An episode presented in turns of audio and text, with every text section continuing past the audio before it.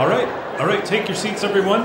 This time we're continuing with our 50,000 mile tune up, and this episode is about your brakes. Take your seats, everyone. Thanks. Hey there, and welcome to the Change Academy podcast, a show where we share tools and strategies that we use in our work as fitness, nutrition, and weight loss coaches, as well as in our own lives, for creating sustainable, positive behavior change. I'm Monica Reinagel. And I'm Brock Armstrong. And this is part six of our 50,000 mile tune up series, our system by system inspection and fine tuning of our goals, our attitudes, habits, and lifestyle. And the idea here is to really thrive through our 40s, 50s, 60s, and beyond. So today, in part six, we're taking a look at our brakes, which you can probably guess is our metaphor for sleep. Yeah, and I would say that putting on your brakes to stop the car is probably the second most important function that a roadworthy car needs to be able to do. And of course, the first one is actually getting the car moving forward in the first place. And as your car gets older, if you don't take care of your brakes, you'll find it harder and harder to stop your vehicle, which can lead you to run out of gas because you just have to keep driving constantly, or you end up wearing out your transmission because you're slamming it into park or something, or even just crashing headlong into a brick wall none of those things are good, and all of those things are things we want to avoid. Way to torture a metaphor, Brock. yeah, I'm having a lot of fun. digging in now. We're halfway through this thing, and I'm really digging in. Now, okay, when it comes to sleep, especially these days, you probably don't need any convincing about how important it is. So, we're not going to take your time reminding you that not getting enough sleep can contribute to things like increased appetite and increased levels of stress or cortisol, that stress hormone, poor regulation of blood sugar, and decreased energy to do the things that you enjoy, and so on and so on. We're also not going to spend time reviewing those basic sleep hygiene things or supplements, most of which have some mixed evidence or even just minor efficacy. You can find those if you want by just doing a search for better sleep online. So, even if you haven't purchased blackout curtains, sleep masks, white noise machines, blue blocking glasses, cranked your thermostat down in the evening, set an alarm to remind you to turn off the TV and wind down each evening, well, you know the drill. So, instead, what we're going to do in this episode is focus on your sleep habits and your sleep mindset starting with what has changed as we got older. Yeah, as we get older, a lot of us start to notice changes in our sleep patterns. For example, very common, we may start to wake up in the middle of the night and stay awake for extended stretches. Or we might start waking up a lot earlier in the morning. Or both. Or both. That's what I did. And I think all of this focus that we're seeing in the media on the critical importance of sleep tends to make this seem like an even bigger problem than it actually is. And obviously, stressing out because you're not sleeping enough is not going to help you sleep better. Right. So, one big thing that we need to do is to relax and remember that our bodies know how to sleep. Our bodies want to sleep, and they will do it if we give them half a chance. Right. And remembering that is a big part of cognitive behavioral therapy for insomnia. It's actually got its own little acronym, CBTI, and this has come to be the gold standard treatment for sleep disorders. Of course, once they've ruled out any other possible medical causes like sleep apnea or whatever. But once you're cleared for all of those, CBTI is where it's at these days. Being a CBT um, enthusiast that I am, I've looked into this and read a couple of books, and it really does make a whole lot of sense. And I love what you said about just remembering that our bodies know how to sleep and they'll do it if we give them a chance. I always think that our biggest goal here is just to get out of our biology's way and let it do what it wants to do. I actually stole that idea from Dr. Jade Wu. She was a sleep researcher that I interviewed on the Nutrition Diva podcast, and we'll definitely put a link to that episode in the show notes for today because it's so relevant. But when she said that, your body knows how to sleep. It will sleep if you let it. I just felt my whole body relax. I, I could have taken right. a nap on the spot. Right. It's such a reassuring thought. I love right. it.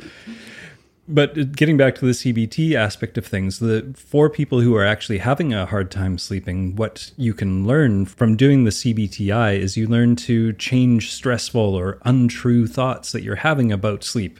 You can learn how to change behaviors that are keeping you awake. And you can also improve your relaxation skills, which we did a hopefully a great job of outlining in the last episode. You can apply those to your to your sleep even if you're not doing it in bed or right before bed. Just improving your relaxation skills can really help. And of course improving your lifestyle habits that affect sleep as well. So i mean cbt is really going at it from these much more mindful and behavioral kind of aspects. It's not focusing in on things like supplements and, and gadgets and gear. It's focusing in on your thoughts, really which isn't a surprise from cognitive behavior therapy. Now, like I said, I've been looking at CBTI for a while, and the biggest changes that I've made, or the changes that have really made a difference for me in my sleep quality, if not quantity as well, my sleep quality and quantity, is the first thing is to not check the clock in the middle of the night. A sleep researcher named Dr. Kirk Parsley said one time, I heard him doing a, a talk, and he said, All you need to know is it's not time to wake up. That's all you need to know. You don't need to know what time it is. If your alarm's not going off, it's not time to wake up. That's all you need to know. And I think that was that was a major mindset shift for me. Then accepting that I'm just a type of person who wakes up in the night and that's okay really made a difference for me. And we'll talk about that a little bit later as well. And of course, like we talked about last episode, practicing that relaxing 478 breathing pattern when I'm awake in the night has really made a difference. And you know what? Like sometimes I think, what else can I do at 4 a.m.? So I may as well do some meditation, do some breathing meditation. And so at least I'm doing something good for my nervous system, even if I'm not completely asleep. And it really does make a difference. Yeah, I often find that helpful too, as well, if I'm not asleep, to remind myself that that I am still resting and relaxing and that there's restorative benefit to that, even if I'm not unconscious. Exactly. It's like giving your nervous system a massage. right. So, of course, getting sufficient sleep is a function of both quantity, how many hours you're sleeping, but also quality. Right. You typically cycle through various stages of REM, rapid eye movement, and non REM sleep as you go throughout the night. And each of those different stages has different functions for your body and your brain. And the amount of time that you spend in those various sleep stages and how long they last definitely changes as we get older, and that's perfectly normal. But the deepest type of sleep is what they call stage three non REM. And when you're not getting enough or any of this particular quality of sleep, you can wake up after a full night's sleep and still feel fatigued, not feel rested. Hmm. So, there are some substances that, even though they may help make you feel drowsy or help you fall asleep, they can also interfere with that deep sleep. And those include alcohol and as caffeine and certain medications. But I found this very interesting, Brock. Another thing that can impair sleep quality, ironically, is sleeping too much mm-hmm. or just spending too much time in bed. And that reminded me of something I learned when I was doing another Nutrition Diva episode on sleep about a therapy that's frequently combined with CBT, and it's called sleep restriction therapy. I've done that. You've done that too, haven't you? I did experiment with this. And I just want to say this is not sleep deprivation. I don't no. think that's allowed by the Geneva Convention. this is sleep restriction therapy. And what you're doing here is just temporarily limiting your opportunity for sleep to just slightly less than you might ideally need or want. And by doing this, you can actually increase your body's physiological sleep drive. And if you're interested in hearing more details about sleep restriction therapy, we'll put a link to that Nutrition Diva episode in the show notes as well. But when it's combined with these other behavioral strategies that Brock was talking about, like the simple stuff, avoiding those arousing chemicals and environments and activities, and following a regular sleep schedule and creating conditions that are conducive to sleep, quiet, dark, a little bit chilly, all of that the point is, you can actually train your body to sleep. Or maybe a better way to put that is you can help your body remember how to sleep. Yeah, you can get out of its way. I love that. And really learning to pick up on those cues is a, such an important thing, like being able to acknowledge or recognize those nights where you did have that say extra glass of wine after dinner. Or for me i've been playing a lot of virtual reality video games. If uh-huh. i play them too late into the night i'm able to notice the effect on my sleep and say okay well there you go. That's something i'll avoid in the in the future because i know that had a direct effect on my sleep it's amazing how uh, how many times it comes up in this podcast but running your own experiments on yourself is so valuable and remaining curious to see. Is that really affecting my sleep or am i am i deluding myself here thinking i can drink coffee after dinner and not have problems sleeping? Right and we're actually going to have a little lab experiment for you at the end of the episode it's going to help you zero in on these things that brock is talking about well, and one of those things I think a lot of people have noticed, a lot of people that I work with anyway, is that sometimes when you miss some sleep or you have a, a, bad night's sleep and you're feeling a little logy the next day you may be tempted to to skip getting out and doing some movement or doing your exercise routine. But that's really not the right impetus here because exercising can actually improve your sleep quality. It's what we call a virtuous cycle. So you get more movement so you sleep better which gives you more energy the next day to move more, which makes you sleep better, which gives you more energy to work out the next day, which makes you sleep better, and so on and so on. So sometimes we do have to push through, I guess, that discomfort in order to get ourselves into the, a better cycle. And I don't think movement is the only thing that you need to do that with, but it's a really big one. Yeah, that is so true. And often the payoff comes long before it's time to get back in bed. You know, just getting out there and pushing through that resistance and doing the exercise can instantly make you feel more alert and more awake during the day especially if you can get outside and do it in the in the sunlight yes. as well because we know that really helps with the circadian rhythm as well now, another thing I want everybody to keep in mind along the lines of not stressing ourselves out about sleep is that not everybody needs eight hours to be well rested. That's an average, and that does not represent everyone's needs. Some people need less, significantly less, some people need more. And also, many people do find that the amount of sleep that they need to feel their best changes over the course of their lifetimes. For sure. And I feel like we'd be remiss if we didn't bring up those sleep tracking devices that people mm. are using these days. I think Fitbit does it. I know the Apple Watch does it. There's this thing called the Oura Ring that people are wearing that track your track your sleep. I'm going to put in in quotation marks. They're getting pretty ubiquitous these days. So I think we need to to mention, especially right now when Monica brought up the idea that not everyone needs eight hours sleep and stressing out about that isn't necessarily helping. I think these devices are doing exactly that. They're stressing us out even more, giving us these low scores, mostly incorrectly as well. Like there, there is no way to know that you're in stage two or stage three sleep without an EKG attached to your head. These movement trackers really are making some wild guesses. But even if they were accurate, I worry that outsourcing our n- natural and innate ability to measure our own sleep quality, I think that's really harmful in the long run, mm. especially in terms of what Monica was talking about in terms of not everyone needs eight hours of sleep. I think, let's say you have a, a night where you know you didn't really sleep that much, but you wake up feeling good but then you look at that device and it tells you you only slept for six hours and that you never reached deep sleep or you were only in deep sleep stage three for maybe five minutes or something. Well, that could just ruin your whole day and lead you to have um, even more sleep nervousness the next night. And those are the, the issues that the CBTI strives to undo. So, why would we stack the deck against ourselves? Yeah, I have definitely seen this phenomenon where people are tracking their sleep and really stressing if it doesn't if it doesn't look good enough to them because that doesn't give them any information on how to make it any better. Right. And, and as you say, it may be a false positive, false negative.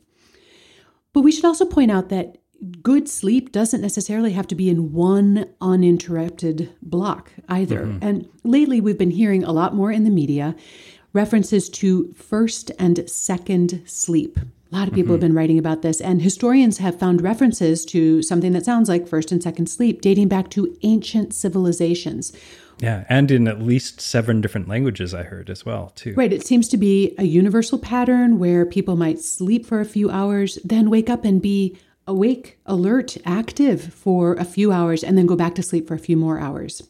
But once again, the fact that we've now uncovered this has led some people to conclude that, oh, this is the more natural way to sleep or a better sleep pattern. And I've seen it implied that, you know, training ourselves to sleep for eight uninterrupted hours is just an evil byproduct of industrialization. But I think this too is an oversimplification because it's just not a one size fits all prescription. The first sleep, second sleep is no better or worse than eight hours all in a block.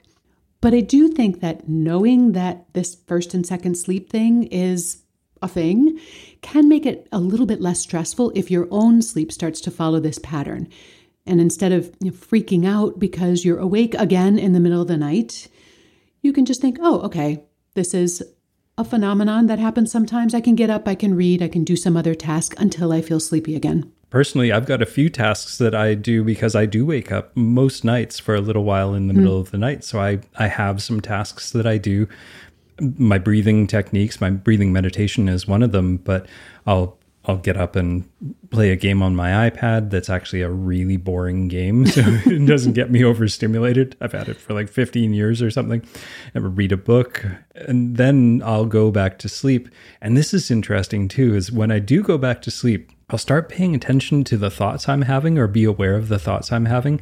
For some reason, my brain thinks about clowns sometimes. And I know when I've had the crazy clown thought that it's actually stage two sleep that's disguising itself as being awake. Wow. And that's something I learned through the CBTI as well that often we dream in stage 2 sleep that we're that we're awake mm-hmm. and I'm starting to learn. I think I'm getting pretty good at recognizing that which actually eases my my mind when I realize, no, I'm not actually awake because why would I think about that? That's not a thought I would have. This is clearly a dream. But that does give me an uncomfortable peek into your brain, Brock.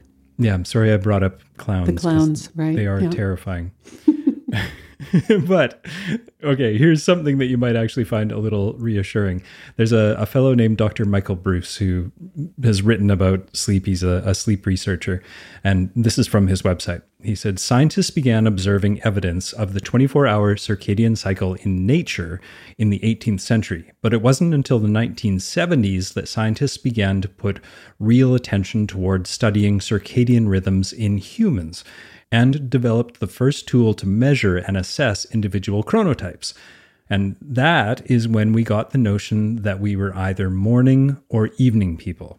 Hmm. And I think a lot of us just sort of categorize ourselves and other people as being, oh, well, you're a morning person, you right. you like that, or I'm an evening person. But more recently, sleep scientists have acknowledged that many of us don't fit into one of those two types. You're not just a morning or an evening person one other thing I want to bring up from from Dr. Michael Breus is that he actually came up with this list of fun animal analogies to really highlight a much more broad array of sleep patterns. So you're not just a morning or a night person, you're one of these animals. I think they're they're really fun. So the the animals they came up with are larks, owls, hummingbirds, lions, bears, wolves, and dolphins. Right. So we've heard larks and owls, but none of those other ones. right. So all the other ones just sort of fit in and around all those different things. And, you know, I, I actually tend to be a dolphin myself, which is the dolphins are light and restless sleepers with a low sleep drive who tend to wake up frequently during the night. Hmm. And you know what? I found it really reassuring that Dr. Breus actually categorized us. So that means I'm not alone and I'm not a weirdo. Plus, who doesn't love dolphins? Exactly. Yeah, I identify pretty strongly with the larks, but when I read through the descriptions, I also identified a little bit with his description of bears. He says they adhere most closely to a solar schedule and are alert and productive during the middle of the day. And I definitely notice that I sleep a lot longer in the winter when the days are shorter than I do in the summer. On my best nights, I'm a lion and mm. the the lions um, leap into their days full of energy then that's totally me. I drive people crazy because when i have had a, a I guess a quote unquote good night's sleep i do wake up and immediately hit the ground running.